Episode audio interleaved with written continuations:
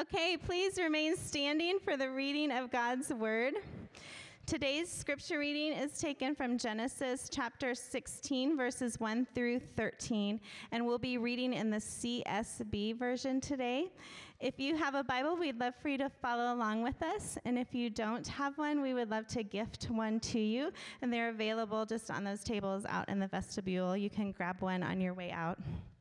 Again, our reading is in Genesis 16, 1 through 13. Abram's wife Sarai had not borne any children for him, but she owned an Egyptian slave named Hagar. Sarai said to Abram, Since the Lord has prevented me from bearing children, go to my slave. Perhaps through her I can build a family. And Abram agreed to what Sarai said. So Abram's wife Sarai took Hagar, her Egyptian slave, and gave her to her husband Abram as a wife for him. This happened after Abram had lived in the land of Canaan 10 years. He slept with Hagar, and she became pregnant. And when she saw that she was pregnant, her mistress became contemptible to her. Then Sarai said to Abram, You are responsible for my suffering. I put my slave in your arms, and when she saw that she was pregnant, I became contemptible to her. May the Lord judge between me and you. Abram replied to Sarai, Here, your slave is in your hands. Do whatever you want with her. And then Sarai mistreated her so much that she ran away from her. The angel of the Lord found her by a spring in the wilderness, the spring on the way to Shur. He said, Hagar, slave of Sarai, where have you come from and where are you going? And she replied, I'm running away from my mistress Sarai. The angel of the Lord said to her, Go back to your mistress and submit to her authority. And the angel of the Lord said to her, I will greatly multiply your offspring, and they will be too many to count. The angel of the Lord said to her, You have conceived and will have a son, and you will name him Ishmael, for the Lord has heard your cry of affliction. This man will be like a wild donkey. His hand will be against everyone, and everyone's hand will be against him, and he will settle near all his relatives. So she named the Lord who spoke to her, You are El Roi, for she said, In this place I have actually seen the one who sees me. This is the word of the Lord. You may be seated. Okay, so um, so show of hands here. Who, who here remembers a time when they were either uh, forgotten or left at the store or forgotten to be picked up by a parent or guardian? Anybody remember that? Okay, oh, oh wow, we have a lot of negligent parents.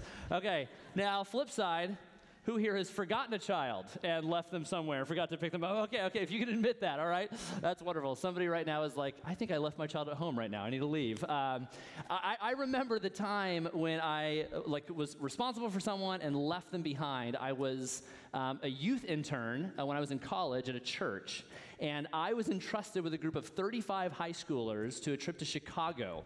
I was barely out of high school myself, and I was in charge of these kids, and we had just come back from the mall uh, back to our hotel room, and we were gathering in one of our rooms for a, time of uh, Bible lesson I was going to give. And as I was beginning, the phone rang in our, in our hotel room. And I instructed one of the kids just, just to hang it up because I was like, I figured it was just the, the receptionist asking a question, and I was like, I'll just call him later. But then the phone rang again, and I instructed the same student to just, just hang it up, it's fine. This happened three more times, y'all. And then finally I answered it, and on the other line, to my dismay, was a very familiar voice, and it said, uh, Reed, this is Robbie. I'm still at the mall. And I was like, we had, we had been gone for a solid 90 minutes, okay? And so we had to go back and pick him up, bring him back. And I kid you not, it had to be the senior pastor's son and I somehow I still had a job after that, and so I am I am unfireable, people. Um, but I can look back at that story and laugh. Um, I don't know if, if Robbie can at this point, um, but I share this because while we've probably experienced something like this, that phenomenon, that feeling of being left behind, is something that we have all experienced in some way. That this phenomenon of being forgotten, overlooked, disregarded, feeling invisible, it's something that we've all experienced. I mean, my guess is you have all felt this way in some point. In fact, some of us probably feel that even now in this room. We feel a sense of invisibility. We feel a sense of being unseen, overlooked, ignored, and forgotten. And this morning, as you heard in our text, we come to a story that is precisely about this feeling this feeling of being forgotten, ignored, overlooked, and invisible. And it's a hard story to hear on several fronts, but particularly because I think we all identify with this feeling of being forgotten, ignored, and overlooked. And so, what I, what I want to do this morning as we turn to Genesis 16, I want us to walk through this story, and I want to do so by highlighting the characters in it. There are some key characters that I want us to give our attention to as we turn to Genesis 16. And the first character that we are introduced to is the waiting wife. The waiting wife, which is Sarai, the wife of Abram. And, and Sarai, like, you know, so if you're familiar with the story and, and, you have some kind of religious background, you might have this kind of tendency to think, Sarai, oh, just like, I can't believe she did this. What a crazy idea that she came up with of giving Hagar to Abram. Like, that was not going to go well. And we just kind of look, look at her with disdain by, by the fact that she took matters into her own hands. But I want us to feel what Sarai is feeling. I want us to understand what led her to this decision. Because keep in mind, it has been an entire decade that has passed since God promised to Abram, You will bear a son. And in that whole span of 10 years, not an ounce of evidence uh, of a child coming forth from Sarai was, was uh, uh, observed. And so Sarai feels very much forgotten and dismissed. On top of that, if you notice throughout the story, God never speaks to Sarai. He only speaks to Abram. And so Sarai only knows of this promise of a child to be born to her. She only knows it secondhand from Abram. And so she's got to be thinking, God, am, am I unworthy to be spoken to by you? Like, is there something about me that has kept me from being worthy of hearing this promise? Why must you speak to Abram? And so in this moment, Sarai feels very much like God does not see her. And so while it appears that she is giving up on God, it's because in this moment, Sarai very much feels as though God has given up on her. Which leads her to kind of make this decision of giving Hagar to her husband Abram. And so while she may feel frustrated, unseen, and hopeless, it's this hopelessness that pushes her to make this decision to say, Hagar, I give you to my husband so that perhaps you can have a child with him. Now, as, as crazy as this idea sounds, and it is, uh, it, it was actually much more common and customary in the ancient Near Eastern culture. Uh, and, and, largely because the, the plight of barrenness at this time, while, while barrenness is absolutely a devastating thing, even in our day to day, barrenness in the ancient Near Eastern culture literally meant the end of your life, essentially. Because if you weren't able to bear children, you didn't have enough workers to kind of help uh, grow crops. Really, having no children sealed your fate as essentially being homeless. Barrenness in that time was the equivalent to homelessness in our day today. And so, so in this situation, so again, it was more customary where, where, this thing would take place. It doesn't mean that it's condoned by God, that God approves of this. Polygamy is never a part of God's design. Uh, and every time it happens in the Bible, it always produces problems. So don't do it. Okay, that's the first lesson. Don't, don't engage in polygamy. But, but the point is, is that, that Sarai leads herself to make this decision because she believes it's the best option. And to make matters worse, the tension that is produced between her and uh, Hagar, it has led to also this tension with Abram, who is this completely unhelpful and passive husband in this situation. So much so that the, the point that Hagar gets uh, pregnant, uh, it produces tension between her and Sarai. Big surprise there, okay? And so then Sarai goes to Abram and says, there, You need to deal with this. Help me. There's tension here. And Abram basically says, Not my problem. Not my problem. Deal with it. And so this actually then leads us to see the way in which Hagar, or sorry, Sarai and Abram treat Hagar. They basically continue to treat her as property which is actually precisely who she was and what she was to them.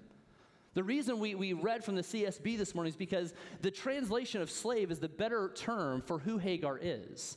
She was not simply a servant, she was enslaved by Abram and Sarai. And it is to this person that we turn our attention to in the story next from the waiting wife to the abused woman. And so, similarly, as I wanted us to feel what Sarai felt, I want us to sit in the situation of Hagar. Hagar has been taken from her home.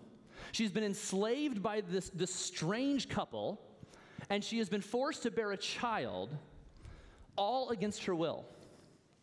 And eventually she's cast out. But the situation gets even worse.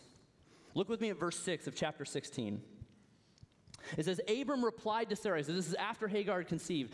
Uh, Abram replied to Sarai, Here your slave is in your hands. Do whatever you want with her. And then Sarai mistreated her so much that she ran away from her. Now, that word mistreated, that, that doesn't nearly do justice to the meaning of the Hebrew word there. That, that word mistreated, the Hebrew word literally means to oppress, to abuse. In fact, it's the exact same word used to describe the way the Egyptians would treat the Israelites when they were enslaved, enslaved in Egypt. And if you're familiar with the biblical storyline, you're sensing the great irony of how the father and mother of the nation of Israel has a slave themselves and is mistreating her. And so when we read the story of the Bible and the patriarchs, far from these characters being moral people that we should look up to, the story is telling us that God uses broken, rebellious, sinful people to accomplish his purposes. In this story, we see the great and haunting irony that the mother and father of Israel have a slave themselves and are treating her the exact same way that their descendants will be treated in Egypt. And so, in this situation, Hagar feels as though, like, I mean, the, the situation is so dire that her only option before her is to face the desert by herself and to journey back to Egypt as a poor, lonely, pregnant, single mom. This is her best decision. Like, rather than stay with this chaotic couple, I'm going to brave the desert and leave in hopes of finding my way back home. And in this moment is when we are introduced to the seeing God. You see, in many ways, Hagar is the focal point of this story.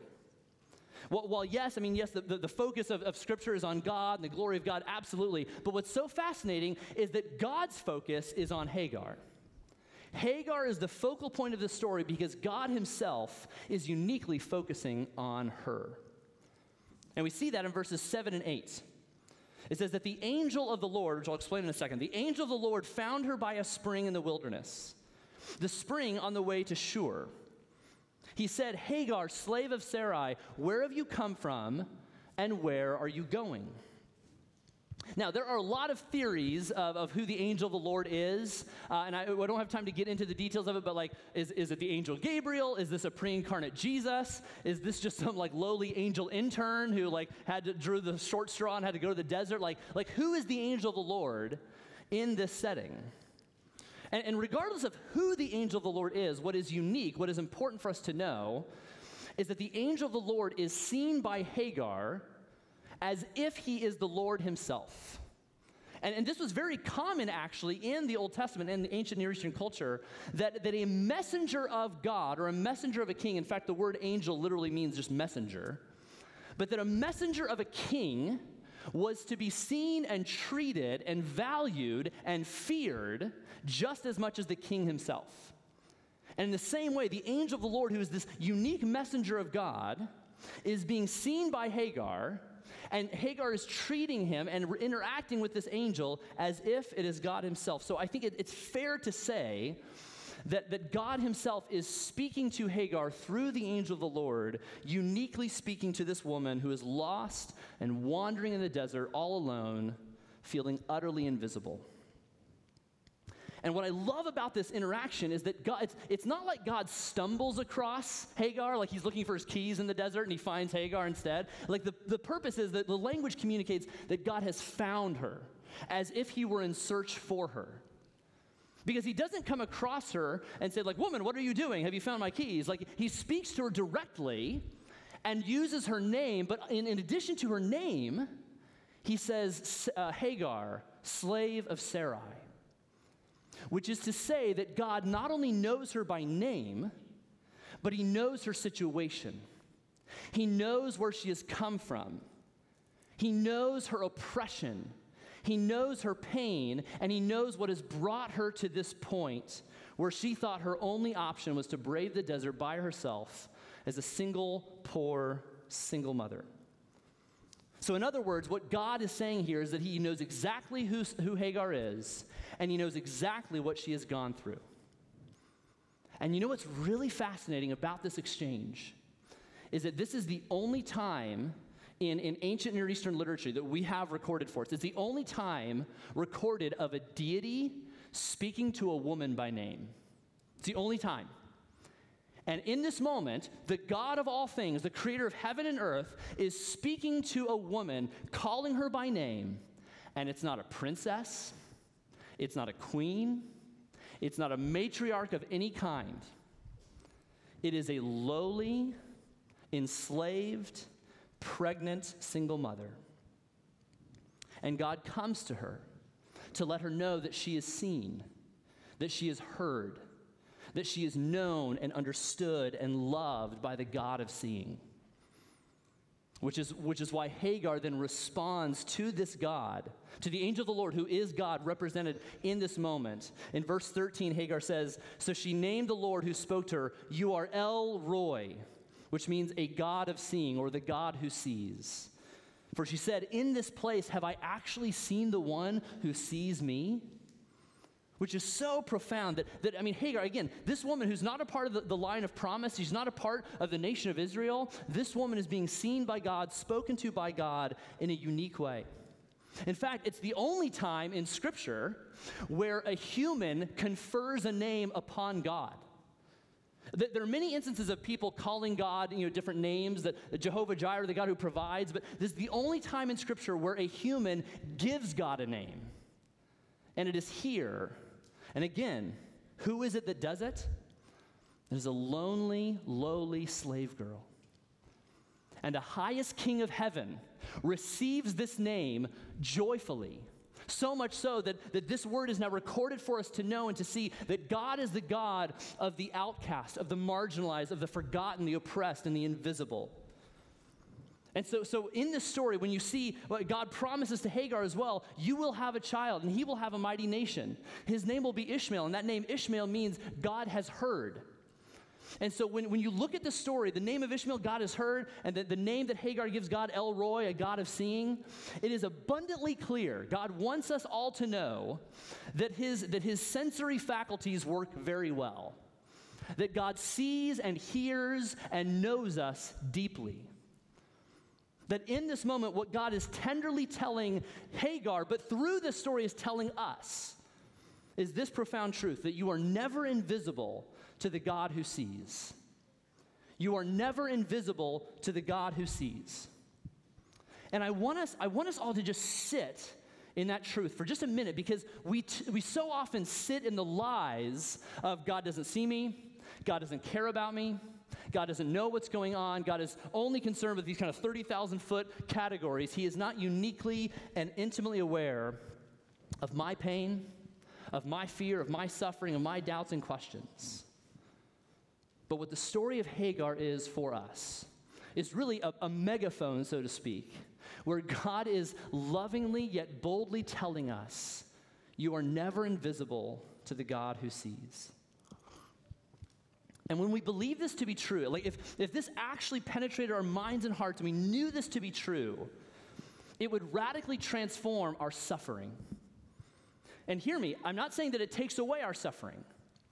God never promises that we will, we will, if you follow me, worship me, walk before me, your life will be perfect and peachy, filled with rainbows and cupcakes all your day long. Like, like there's never that promise in Scripture. But instead, when we know that we are never invisible to the God who sees us, what that means is that our, our, our suffering is transformed. And that, that, that knowledge that God sees us, it, it strikes this profound blow to our suffering. And you and I know, we all know this.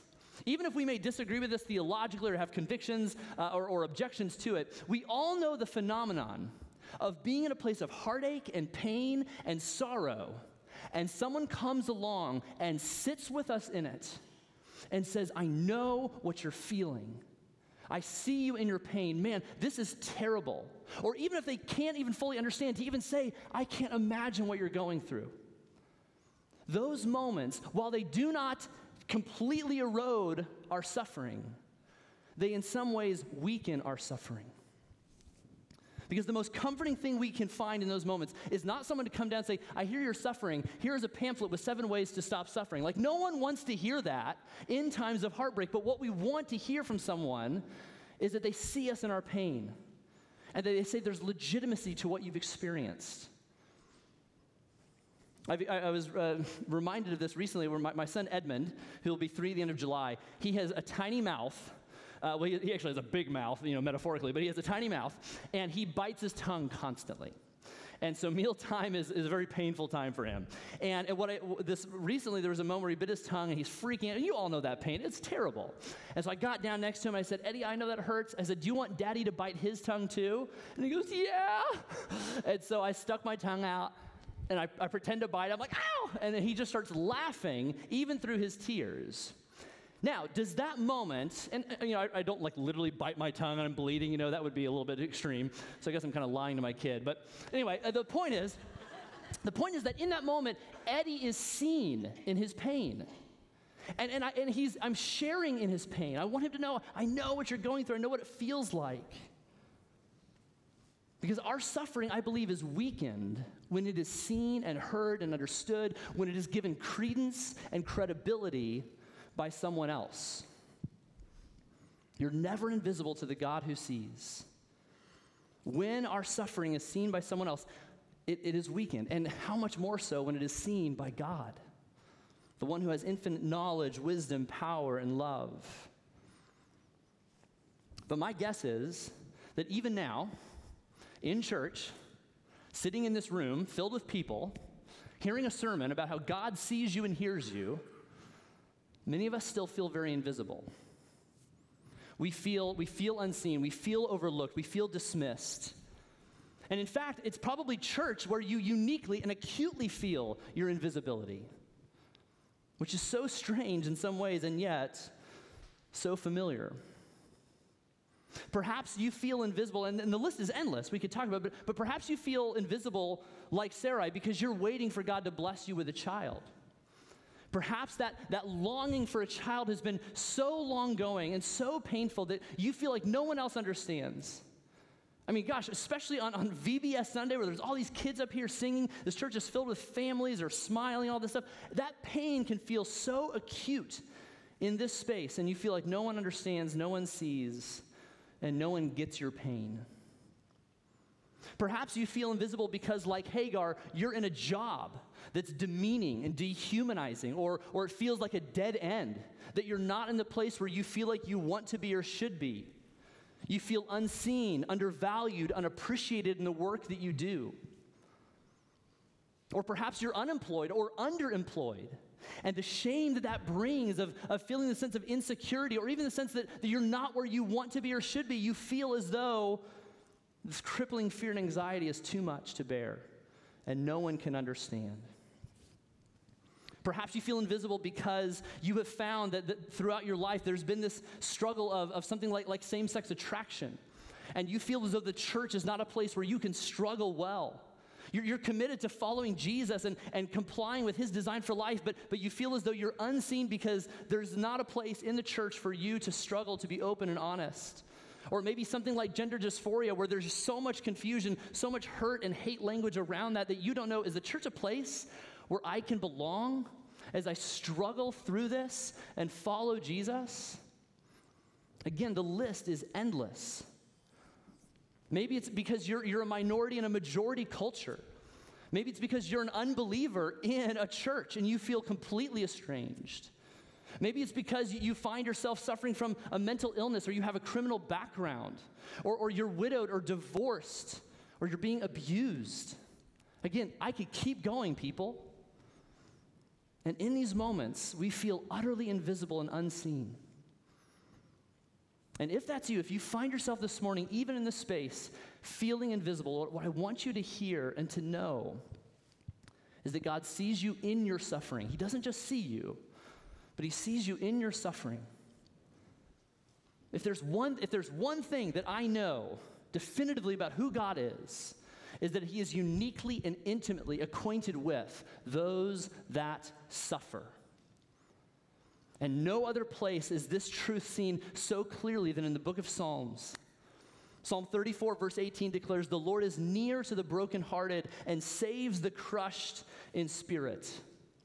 When we feel as though God is absent in these times of heartache and pain and suffering, it is actually when God is closest to us. Why? Because our God identifies with those that suffer in unique and profound ways. Psalm 56 8, which is probably one of the most profound Psalms in my own life, where I came to see this truth that yes, God is glorious and big and He knows everything, but this Psalm declared to me that God knows me uniquely.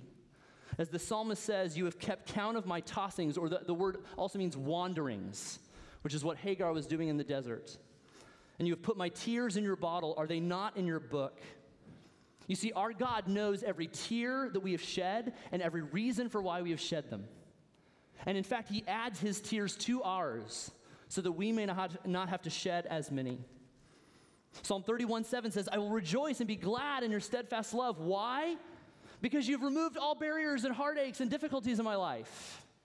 No, but because you have seen my affliction and you know the distress of my soul.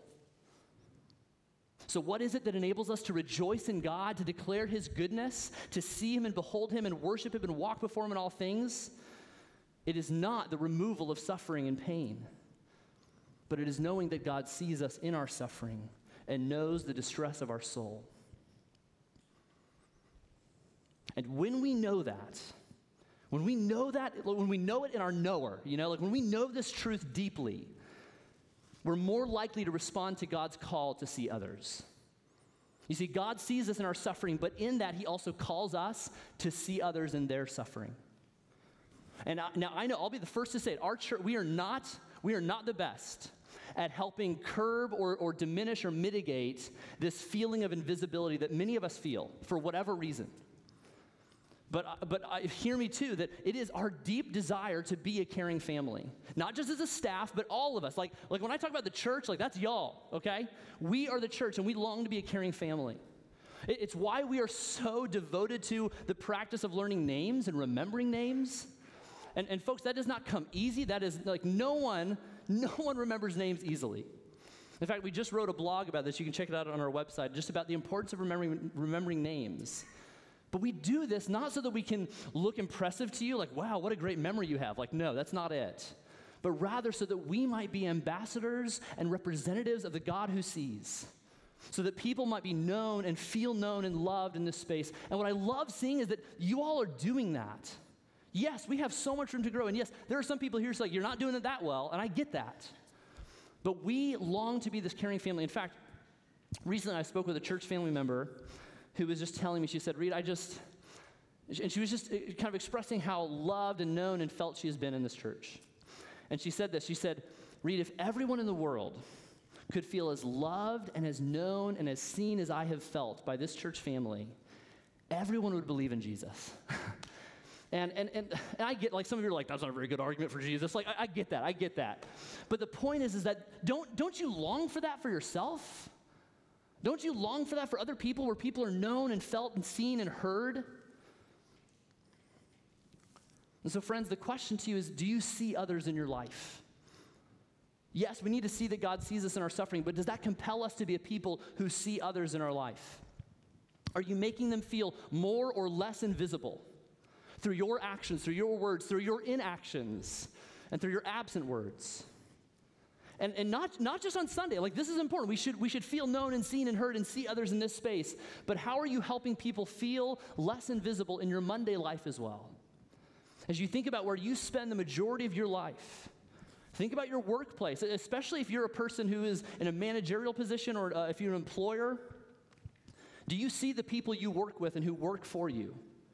Not just do you know their names and do you know their job descriptions and their salaries, and their, and their annual re- review reports, like, but do you see them and know them? Do you value and appreciate their work specifically and uniquely? Do you express gratitude to them and in unique ways? Like, I'm not saying, like, good job on adequate work this week. Like, it has to be more specific than that. And some of you are like, yes, I express gratitude. I give them a paycheck every week. Was like, oh, okay, that's wonderful. That's great. Good job. But, but when we lack gratitude, when we do not express gratitude to people, an absence of gratitude is always translated as ingratitude. Always. Do you see and value and appreciate and have a thankful heart for the work of those you work with? Are you creating an environment where your people can flourish, where they're enjoying their work, where they feel cared for and known by those that they work with? Or are you guilty of dehumanizing and demeaning practices where your people are simply seen as means to the end of increasing the bottom line of the company? Hear me. There's nothing wrong with building economic capacity. That's good. That's an important thing. But it is never good and never allowed at the expense of making someone feel invisible or dehumanized in their work.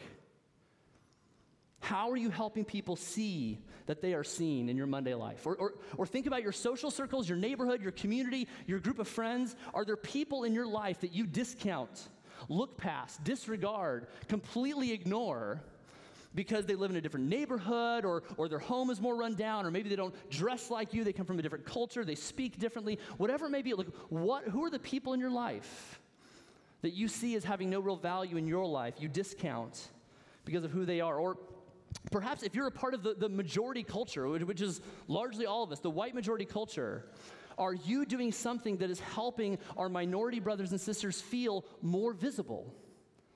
Or are you perpetuating the feeling of invisibility by ignoring or downplaying their pain and experiences? In his very helpful book, The, the Minority Experience by Adrian Pei. Uh, Adrian Pei is a phenomenal Christian leader uh, who's worked for a Cru. And, and in this book, he talks about this phenomenon of how we dismiss or mitigate or, or, or completely diminish or ignore the pain of someone else.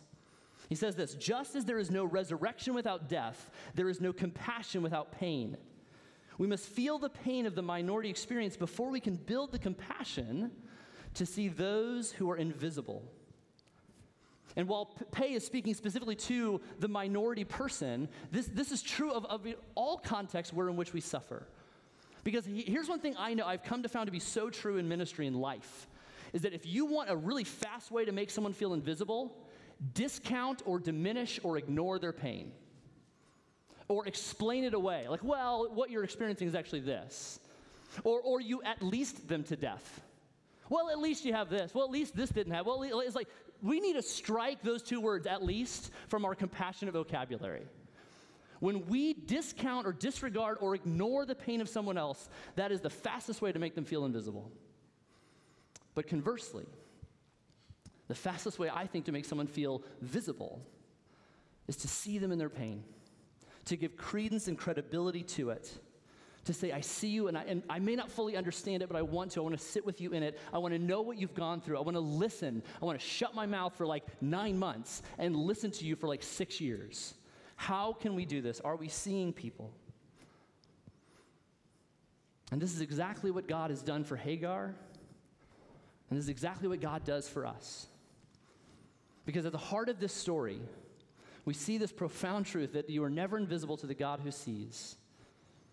But what the story is also pointing us to yes, it shows us that God sees us in our suffering. Yes, it shows us that God calls us to see others. But thirdly, we see what this story is actually pointing us to is that, is that God came so that you could see him.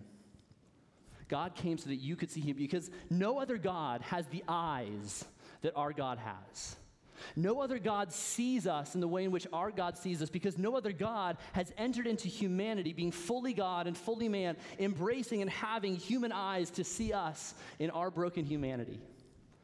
In the most powerful and loving way, God entered our lives not just to see us in our pain, He absolutely did that, but so that He would share with us in our pain by actually becoming our suffering, becoming our shame, becoming our guilt and sin. Because you see, the God who saw Hagar in her place of hopelessness is the same God who would look upon another woman who felt incredibly invisible and all alone. We know this woman who's been made famous in the Gospel of John, chapter 4, as the woman at the well. The woman said to him, I know that Messiah is coming, he who is called Christ. When he comes, he will tell us all things. And Jesus said to her, I who speak to you am he. And so, after seeing the one who saw her, This woman at the well who felt completely invisible because of, of her shame and her backstory, she goes into town, a town where she is known infamously, and she goes in declaring the good news of the one who saw her. And in verse 29, we read these words Come see a man who told me all that I ever did. Can this be the Christ? You see, the story of the seeing God in Genesis 16 is actually pointing us to the story of the suffering Savior. The suffering Savior, the one who sees us most profoundly and intimately, because in the story of Jesus, Jesus being fully man is able to enter in and to actually suffer with us. He literally became our suffering. But Jesus, being fully God, is also able to do something about our suffering once and for all, to bring an end to it when all things are made new. Both the suffering of our own making and the suffering that has been brought about upon us through the decisions and the brokenness of other people. The God who saw the hopelessness of Hagar in the desert, the God who saw this invisible woman at the well wandering away from her community, is the same God who sees you in your suffering and the same God who sees me in mine. You are never invisible to the God who sees. But the question is have you been found by the God of seeing? Have you come to see the one who sees you? Yes, we may know that God sees us in our suffering, but have you come to see him in his suffering? Have you come to see him suffering on the cross on your behalf? So that you might be freed of guilt and shame, knowing that you are seen and loved and known by the God who sees. God has seen your suffering, but have you seen his? You are never invisible to the God who sees.